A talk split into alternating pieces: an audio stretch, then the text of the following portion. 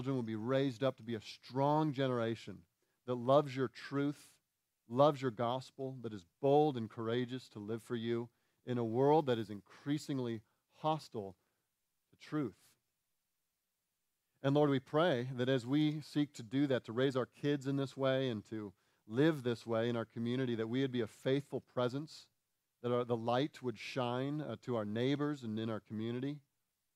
You would give us many opportunities to speak about the hope that we have in you. Lord, we also pray uh, for our governor, Governor Newsom. Father, we pray that you would grant him repentance and salvation.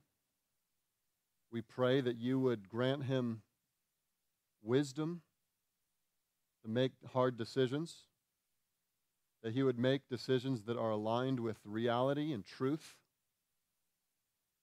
We do pray that decisions would allow for freedom, freedom especially for churches to continue meeting and preaching your gospel.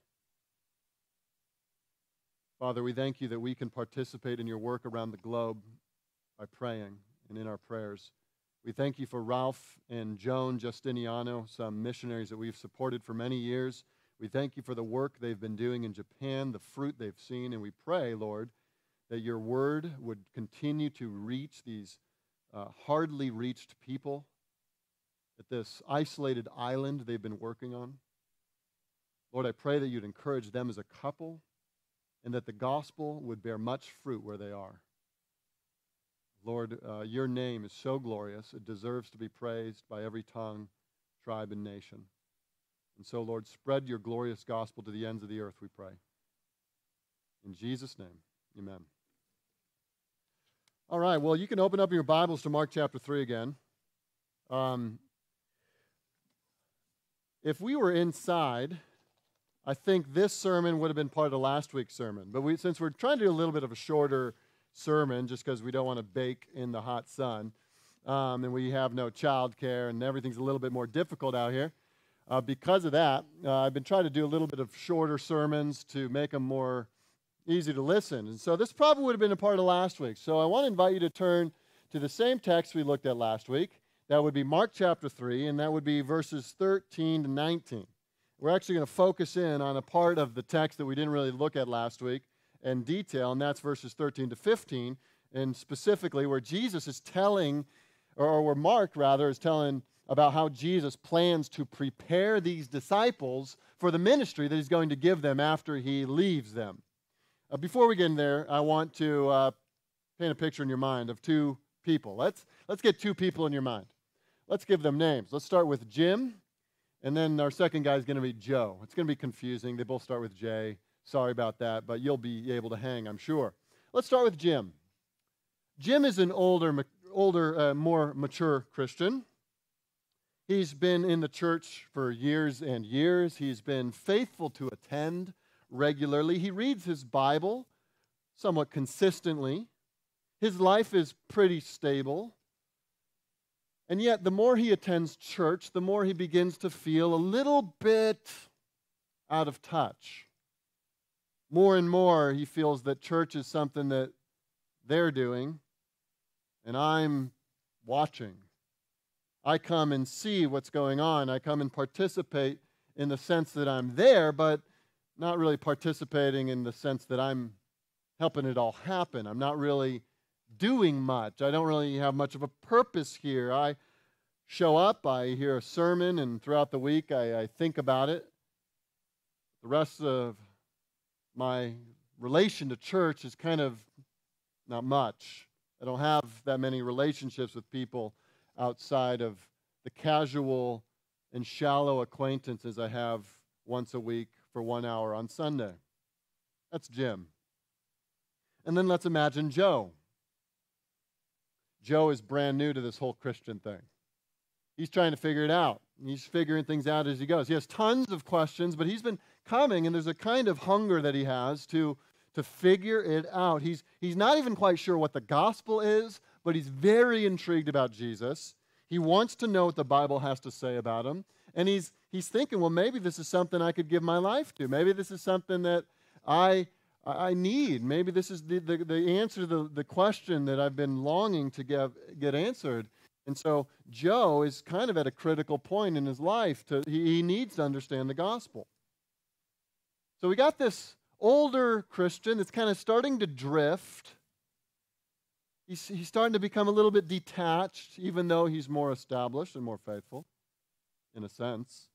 And we got this younger Christian who's, who's new, who's hungry, who's got questions, and needs some help.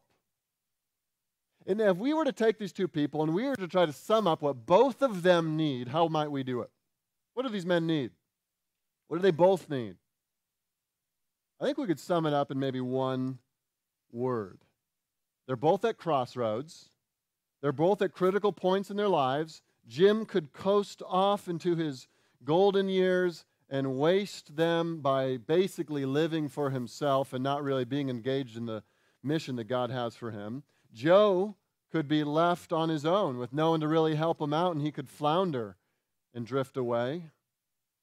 They're both at crossroads, they're both at critical points. What do they need? I propose that the text we're about to look at will actually show us a helpful picture of what they need. And I could think we could summarize it with one word. You could jot this down if you're taking notes discipleship. Discipleship.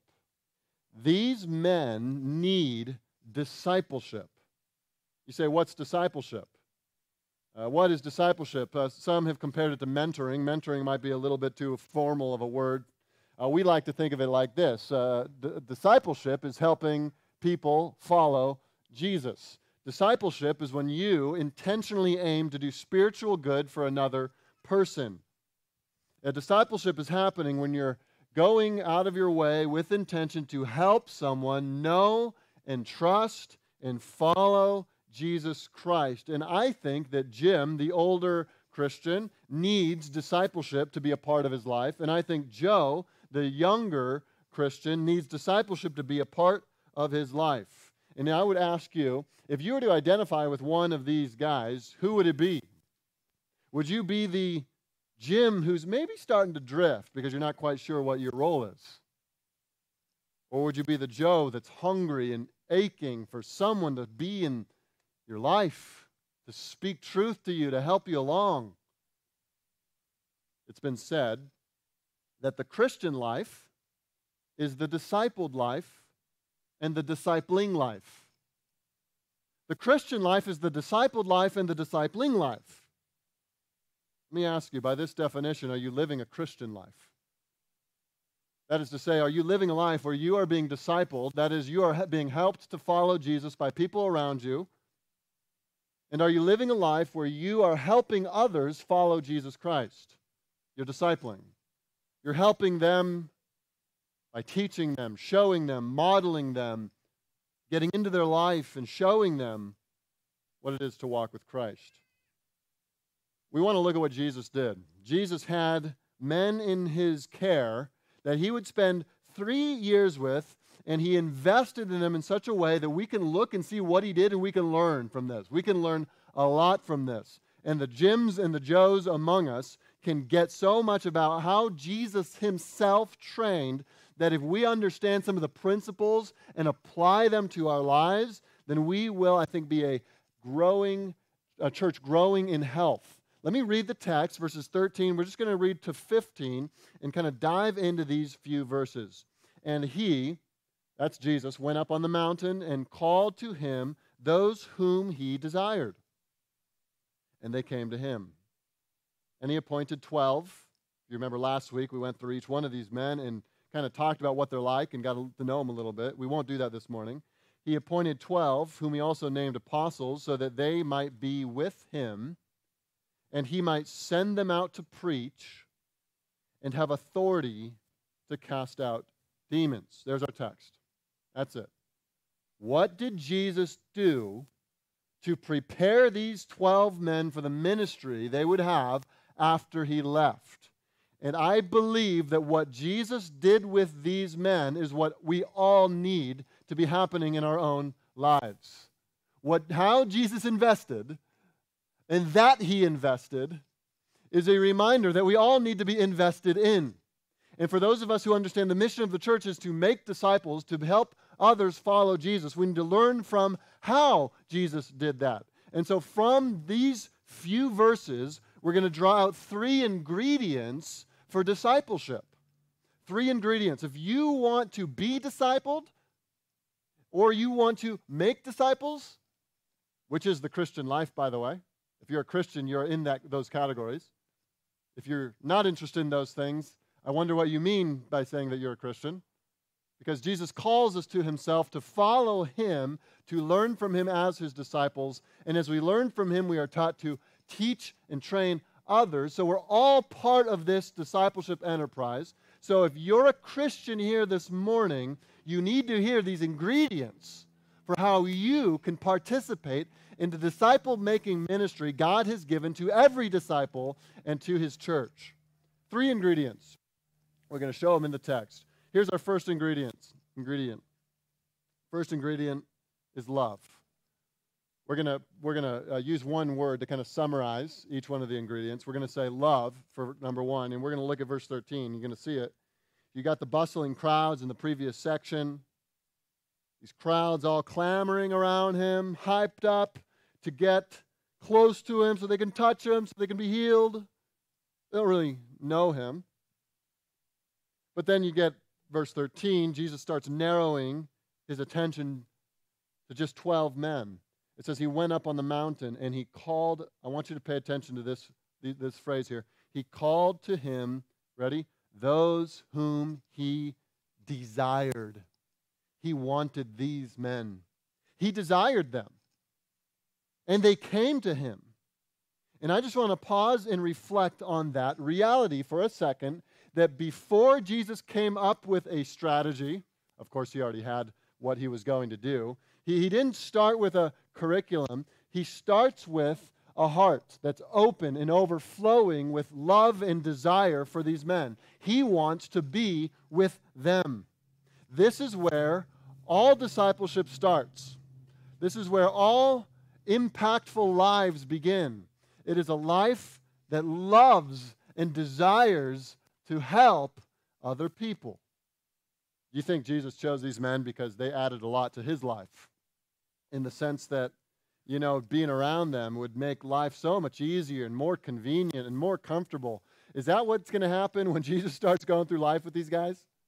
Or are they going to make his life a little more messy and a little more complicated, uh, a little more difficult? Because they're going to be uh, hard hearted, they're going to be hot headed, they're going to be stubborn, they're going to be faithless, they're going to be infighting, they're going to be proud. It's not, Jesus is not choosing these men and desiring them to be with him because when they come into his life, suddenly everything uh, just becomes a little easier for him and a little more convenient. Some relationships are that way. We choose friends based on what they can offer us. Uh, that person's going to uh, make my life more fun. That person's going to make my life easier or more comfortable or more convenient. I don't think that's the reason behind why Jesus chose these 12 men. At the heart of it, we just see in verse 13, he chose them because he desired them. He loved them. There was nothing in them that was going to add to Jesus' life. He loved them. And you read through the Gospels and you see this love just spilling out of the heart of Christ. He calls them little children, he calls them his friends. If you were to open up the heart of Christ, you would see a heart that's throbbing with love for these disciples. He cared for them. And you know what? I think it's because his love was so evident, it was so overflowing to these 12 men. I think it made it a little easier for them to be corrected by him when they needed to be corrected, right? It's really hard to be corrected by someone you know doesn't care about you. But when someone you know loves you, just has your best interest in mind, He's really looking out for your heart and your soul. And when that person speaks truth into your life that hurts a little bit, you're willing to take it because you know it's coming from a heart of love. Jesus desired them. It's not the kind of love that says, Yeah, I love you, but I don't like you. You ever said that to someone? You ever said that about someone? Yeah, I love them, but I don't really like them. That's not what we're hearing in the heart of Christ. He loves them to the degree that he desires to be with them. And for three years, his life is going to be chock full of time spent with these men. Maybe you've heard that statement, and I, I, think it's a good adage to jot down and always remember. They don't care what you know until you, they know that you care. You try lecturing to someone, you try shoving truth down their throat, and they don't have any sense that you actually care about them. They're not going to care what you're trying to teach them. That's true of parenting, that's true of leadership, that's true of discipleship. Jesus loved them, cared about him, and because of that, they were able to listen to him. Listen, let me ask you this. If we're going to follow Jesus' example here and make impact on the lives of the people around us, we have to ask ourselves this hard question. Let's be honest with ourselves. Do you love people like Jesus? That you desire them. You desire what's best for them. You desire that they be near Christ. You desire that they know Him. You desire that they grow. That, that, that's what keeps you up at night. That's what gets you up early in the morning. Is they're on your heart. Like Jesus, who often withdrew to desolate places to pray, so does it work that way in your own heart. There are people who are so near you, you desire what's best for them that you will go to Christ on a regular basis on their behalf. You so deeply love them. Do you love people? Oh, it's possible to be involved in church every day of the week and not love people. It's possible to be busy with ministry and not love people. It's possible to be in church every Sunday and not really care about people, their souls, their struggles, their burdens, their joys. There are some people who love their careers and their lives show it because their lives are all oriented, built around, revolving around their careers. There are some people who love money and their lives orbit around the God of money. There are some people who love power and so they're grappling after power. And there are some people who love people. And their lives are all about helping, serving, knowing, and caring for, and desiring the best for people. That's what Jesus was like. And if we want to have an uh, impact on anyone just like Christ, we have to desire people. We have to desire their best. We have to love them. If time and energy and money are like water in your bucket, where are you pouring it out? Where's your time being spent? Where's your energy going? Where's your money invested? In people? Souls that will last for all eternity? or something else. It's instructive to think about the reality that Jesus, in the final three years of his life, when he was preparing for his own departure, took everything he had and invested it in people because he loved them. Second ingredient is life. The first is love, the second is life. And you see this here in verse 14. Look at it, verse 14. So he appointed 12 whom he, gave, who he named apostles, what do you appoint them to do, at least to start? What was, what was their seminary? what was their training? What was their curriculum, you might ask? So that, he appointed them so that they might be with him. I remember seeing an entire book written on discipleship, and the title of the book was called With. That's it. With. So that they might be with him. That's where it all begins.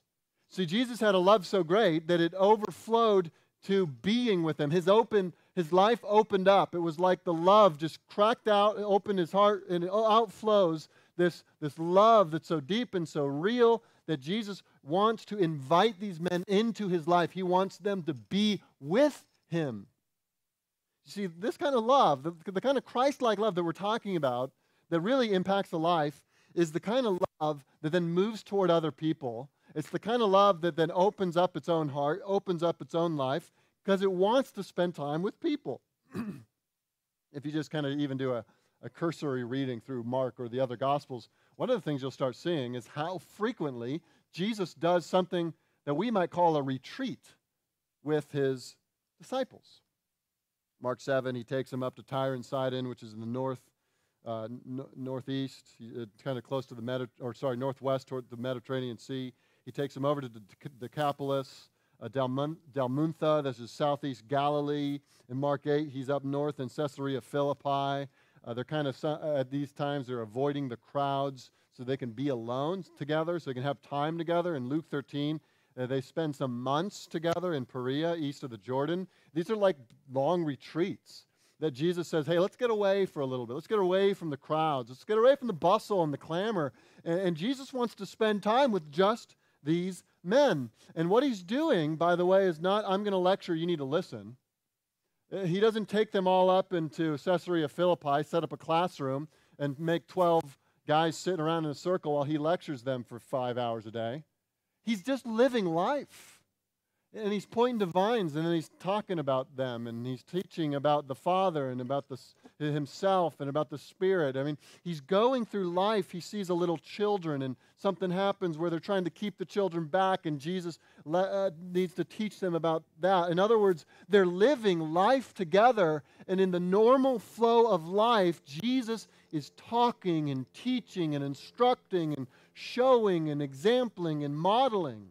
He's living, he's opening up his life so that they can see him live for the glory of his Father. And in that, they learn.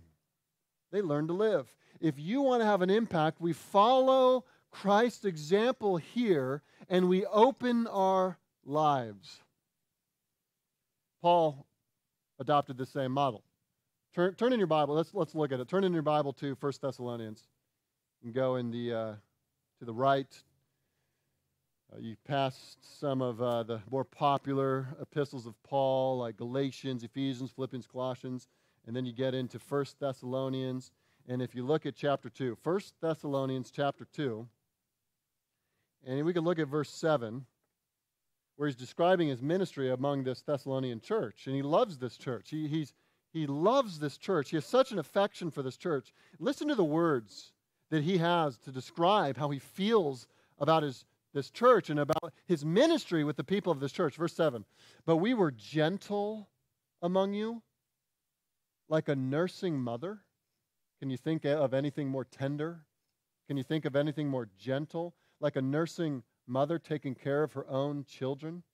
Verse 8 So being affectionately desirous of you. Desirous of you. I mean, that's the same language that's happening in our text in Mark that Jesus desired them. Here, Paul is so affectionately desirous of this church. Look what he does. We were ready to share with you not only the gospel of God, but also our own selves. Yeah, we didn't take the gospel grenade, lob it into your life, and take off. There it goes. And I hope you can figure it out and put the pieces back together. We were sharing this good news, but more than that, we were sharing our lives. We were sharing ourselves. Why? Because you had become very dear to us. We loved you. We had affection for you. It was flowing from our hearts. It wasn't contrived. It was something we felt so deeply that we opened up our whole life to you. That's how ministry is to be done. You, you can't impact the life with a closed life. You can't impact the life with a closed life. If you want to if you want to impact the life, open up your life. Let people in. Let people see it all. Let people see you going after the Lord with all your heart. But you can't do it with a closed life, a closed heart, a closed home, a full calendar, a closed wallet. True discipleship is costly because it's an investment, but it is worth the investment. What are you living for? Where are you investing your time? This is what Jesus has called us to do. This is at the top of the list of priorities we have as Christians. Who is in your life? Who have you opened your life up to? This is Paul's method. This is Jesus' way of life. Now, you might be saying, well, Eric, there's the problem. That was Jesus, the Son of God. Oh, I can't do that. He's perfect, he's sinless. That was the Apostle Paul. He's, he's the towering figure of the New Testament apart from Jesus. Certainly, they got to be given different standards than me. I can't open up my life. And maybe you've said something like this Who am I? I don't have anything to offer. I don't have an education in Bible college. I didn't go to seminary. I have a hard time reading my Bible every morning. My prayer life stinks. Well, I want to tell you something. If you're a Christian, you got to reflect on this reality. I think this might be this might be your homework. If you've ever had those thoughts that creep into your mind and you say, "I don't know that I could ever really be used to impact another life," Colossians 1:27, very simple, few phrases here. All he says is this: Christ in you, the hope of glory. Think about that, church. Christ in you. Christ in you is the hope of glory. Who is sufficient to do the work of ministry? Who among us? Any of us? Does anyone have what it takes to do ministry and impact lives? The answer, of course, is no. But Christ in you is your hope. Christ in you is your power. Christ in you makes you sufficient. And so you, if you've ever for a split second thought, well, it's not me, well, you're absolutely right. It's not you. It's Christ in you. And you can have an impact. And so you love people and you open your life. I want to tell you a story about um, uh, a woman named Erin Wheeler. She wrote an article. I actually had a, the men in our men's equipping group last year read it, and I asked them to share it with their wives because it's such a powerful article. And in this article, uh, she is describing how ill equipped she feels to disciple other women. The title of her article, if you want to go look it up later, I would encourage you to do that, is called Discipling When You Need to Be Discipled. It's like, I need to grow. I, I, need, I need to have my questions answered. I need to get my stuff figured out. How am I supposed to help anyone else? And she's writing this article, and she describes this time when she's, she's just finished meeting with a, a woman who had come over to her house, and she's kind of grumbling to herself, and she's thinking, and, and she, she writes this, kind of describing her own inner dialogue. She says, I'm a mess. I have no idea what I'm doing here. There certainly wasn't any teaching going on with my crazy hooligan children and my heart in a bad place toward my husband. I shouldn't be teaching anyone. I'm the one who needs discipling. God, what would you have me to do? In her desperation, she cries out to God, God, help me. She, she goes on to write how every time she feels like she's trying to help someone else follow Jesus, she starts trying to open up her home, open up her life, and, and people will come over, and, and then one of her kids will throw a tantrum. and the laundry's not done. And the house is a mess. She even describes one time the toilet gets clogged. Towards the end of the article, she writes In discipling these women, I tried to instruct them, question them, discuss books together, pray with them. Listen to this, follow this. But they would tell me later that often the best teaching came from simply watching me. They watched God use my weakness in fighting for patience when the day had long since worn me thin. They watched me struggle to love my husband after sharing with them my own struggles of feeling second place to his work. I came to better understand the words of Paul when he said, But we have this treasure in jars of clay to show that this all surpassing power is from God and not from us. These ladies got a front row seat to see what a true jar of clay that I am. Since we are God's workmanship, created in Christ Jesus for good works, sometimes we need to allow others to see God's strength shine out of our feeble attempts to serve Him. Friends, that is profound. And if we get this, we will have an impact on lives around us. You don't need to be perfect, you won't be. You need to uh, confess the reality that you're a jar of clay, that you're a broken vessel, that you're weak, that you are inadequate and insufficient in and of yourself to make any impact on anyone else. But the power doesn't come from you, the power is from God. Christ is in you, He works through you. And so we understand this and we humble ourselves and we say, all right, then, well, I'm going to love people. I'm going to open my life to them because I want to help them. and my life isn't perfect. Listen, you don't wait to become perfect to open up your life to someone else. You know what'll happen if you wait that long? You'll never do it. Paul was a sinner. We sometimes forget this, but he was a sinner. And he said, Imitate me as I imitate Christ. Here's what you say the same thing Imitate me as I imitate Christ. In other words, you have the right to say, Hey, don't follow me if I'm not following Christ. And if in any place in my life I am not following Jesus, if I'm not following his word, well, don't follow me. But insofar as I am doing all that God calls me to do and I'm following Christ and Christ is working in me, it won't be perfect, but follow that. This is the second ingredient for discipleship. The first is love, the second is life. Love people. Open your life. See, the love of God is so great, so glorious, so fantastic. It strikes us like lightning when we understand the depths of our own sin and the great mercy of God to provide a sacrifice for our sin in Jesus Christ.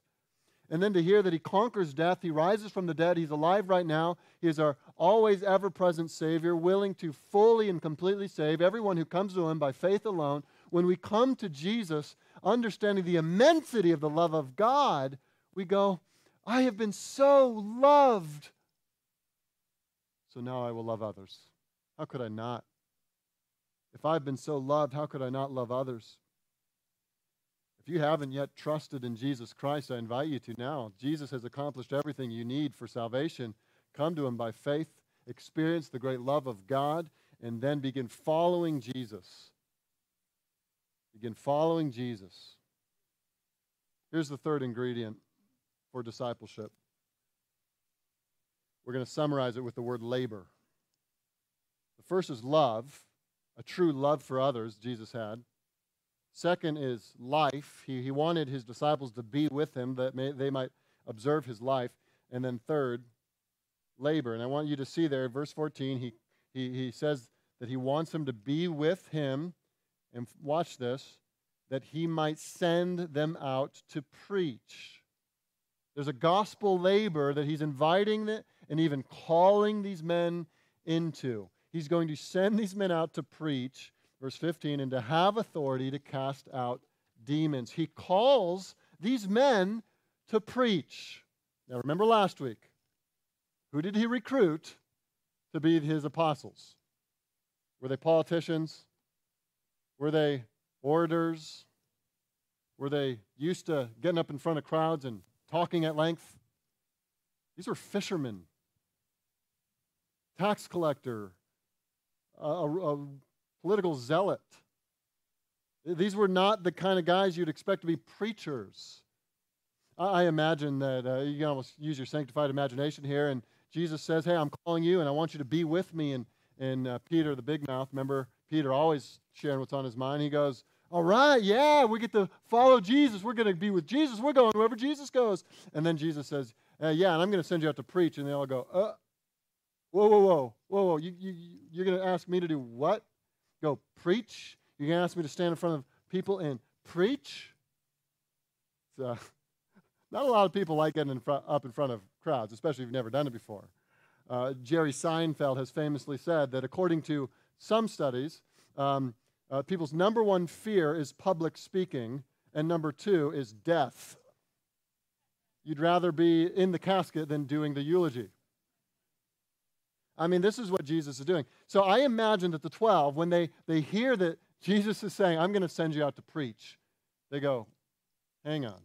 Me? Us?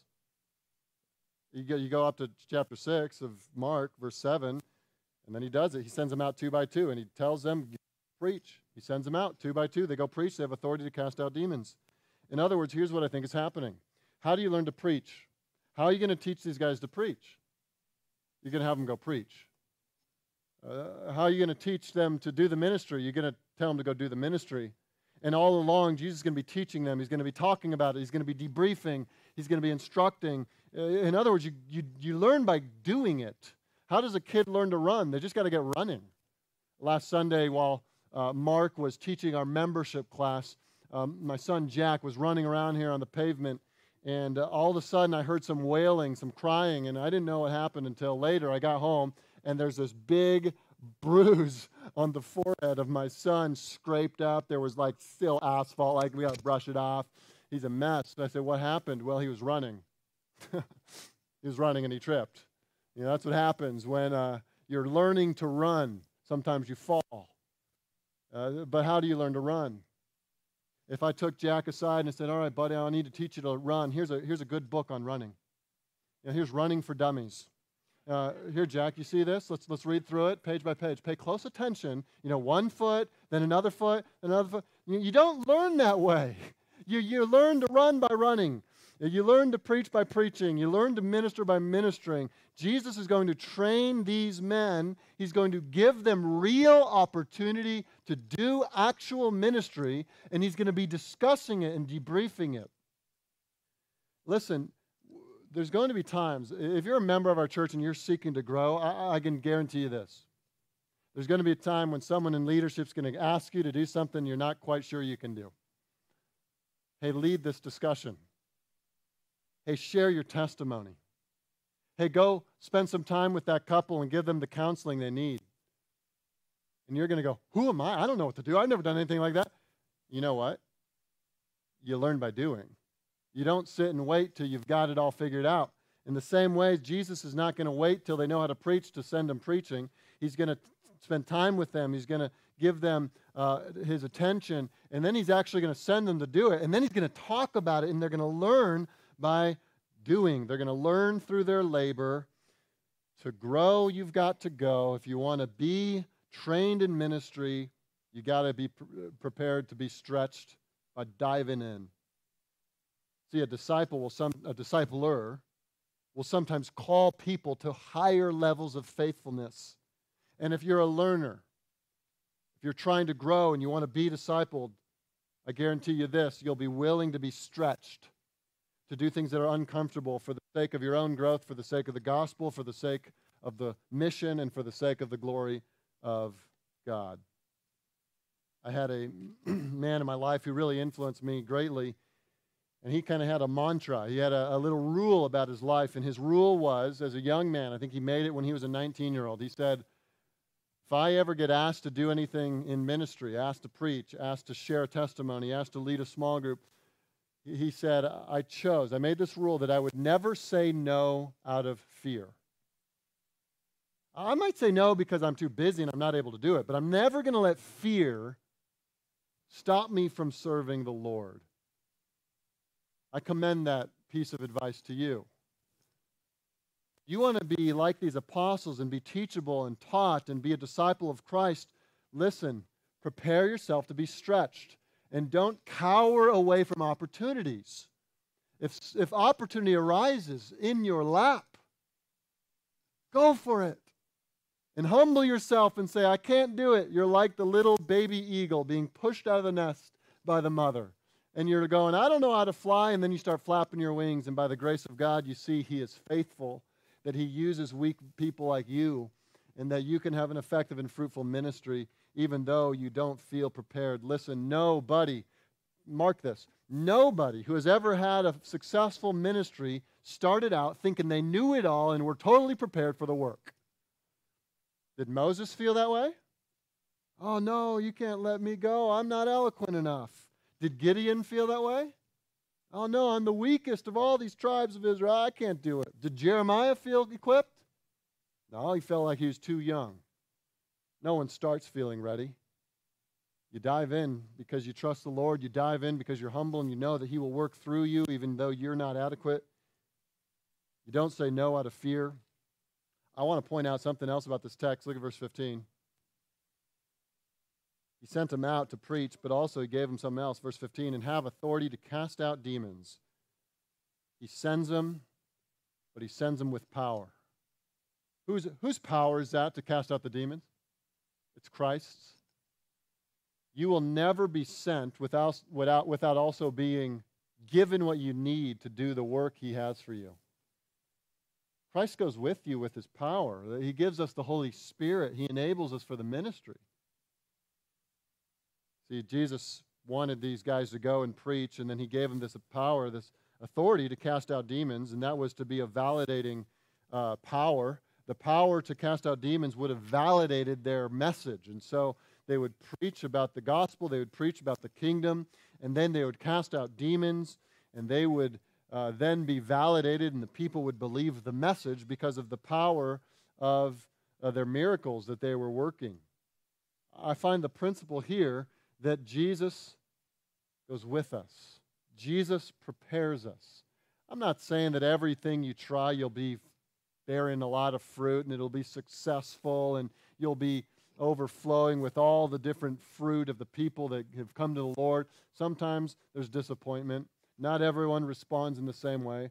But I can say this on the authority of the Word of God that when you go, Christ is with you. He'll never leave you or forsake you. That He empowers us for service. All authority in heaven and earth has been given to Him, Matthew 28. And He tells us to go, and then He says, Behold, I'm with you always until the ends of the age. This is an amazing principle. The power is not us, the power is in Christ. So you want to make disciples and be discipled? Here are the ingredients. You love people. You open up your life and you let people into your life, and then you get involved in people's lives. Life is an, an essential ingredient. But then, third, you labor together. You, you labor for Christ together. You get to work together. You serve together. You minister together. And you learn as you go. You dive all in. You grow as you go. Because as you're doing that, you're depending on the Lord to do the work in you and through you. You labor hard. And if you ever feel weak, if you ever feel like you're not adequate, well, join up with the rest of us who are weak, who are inadequate, the broken vessel that God has used to do his work through us. So, this is what discipleship looks like. So, some of us are like the Jims I mentioned at the beginning of the sermon. And if you're like a Jim, you've been around for a long time and you're not quite sure what's next, you maybe feel like you've lost some purpose. If you're like them, let me tell you, dive into a life of discipleship. Love other people. Open your lives to them. Totally invest. Get busy with the labor that God has for you to do and feel your soul come alive as you begin living for the purpose God has given you. And if you're like a Joe, you're not quite sure about anything, you got a ton of questions. Listen, find someone who's going to love you, open their lives to you, call you to serve alongside them. And friends, there are many here who will do those very things with you because they care about the glory of God, the health of the church, and the mission we're on, and they care about you. Stick around and talk to someone if you feel you need to be discipled. We need every member all hands on deck, helping each other follow Jesus. Love, life, labor,